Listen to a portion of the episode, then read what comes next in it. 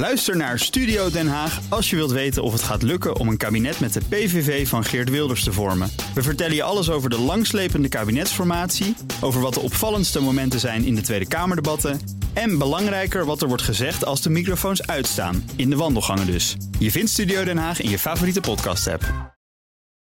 De column van Jaap Jansen. De laatste keer dat ik Wim Kok zag was vorig jaar zomer in de loge van Theater Carré. Ik zag hem met zijn vrouw Rita bij theaterstuk Borgen. Veertien afleveringen achter elkaar op toneel, negen uur lang. Ik knikte naar Wim en Rita. Zij knikte terug. Een paar jaar eerder zag ik ze op een heel andere plek. Ik moest goed kijken, toen wist ik het zeker. Op een veerpont in New York zaten ze, ineengedoken in natte regenjassen. Ze waren er om 400 jaar betrekkingen tussen Nederland en Amerika te vieren. Maar hier gingen ze op in de massa. Twee mensen op leeftijd. Toen ik hallo zei, zag ik die typische Wim Kok glimlach. Raar om ze hier te ontmoeten.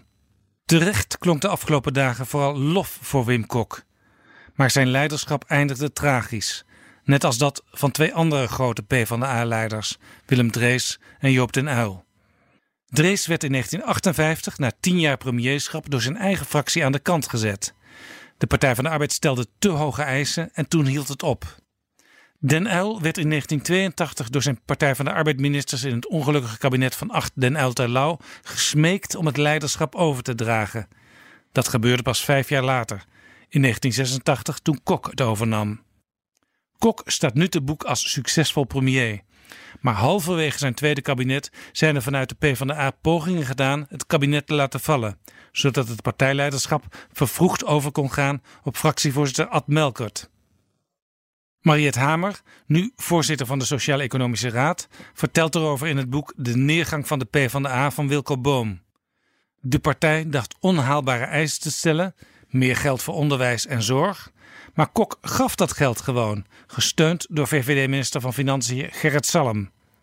Het was een kopie van het scenario dat leidde tot de val van het vierde kabinet Drees, met een onverwachte afloop. Melkert stond te trappelen om het over te nemen, maar Kok wilde niet weg. Hij twijfelde lang. Het PvdA-campagneteam voor 2002 werkte zelfs met twee scenario's. één voor een campagne met Kok en één zonder. Kamervoorzitter Jeltje van Nieuwenhoven zaagde openlijk aan Koks stoelpoten. Binnen de Nederlandse samenleving is de heersende opinie: het is mooi geweest, zei ze kerst 2000 in Nieuwe Revue. Kok wilde wel stoppen, maar pas na de verkiezingen van 2002. Hij vreesde de campagnevraag hoe lang hij daarna nog wilde aanblijven. Dan had hij moeten liegen en dat kon hij niet. Een paar weken na de aankondiging van zijn vertrek kwam 9-11, die vreselijke aanslag op de westerse wereld. Kok wilde op zijn besluit terugkomen, maar het was te laat. Hoe het afliep is bekend. De PvdA verloor 22 zetels. De LPF van Pim Fortuyn won de verkiezingen. En CDA Jan-Peter Balkenende werd minister-president. De Franse president Charles de Gaulle zei het al. Elk politiek leven eindigt in schipbreuk.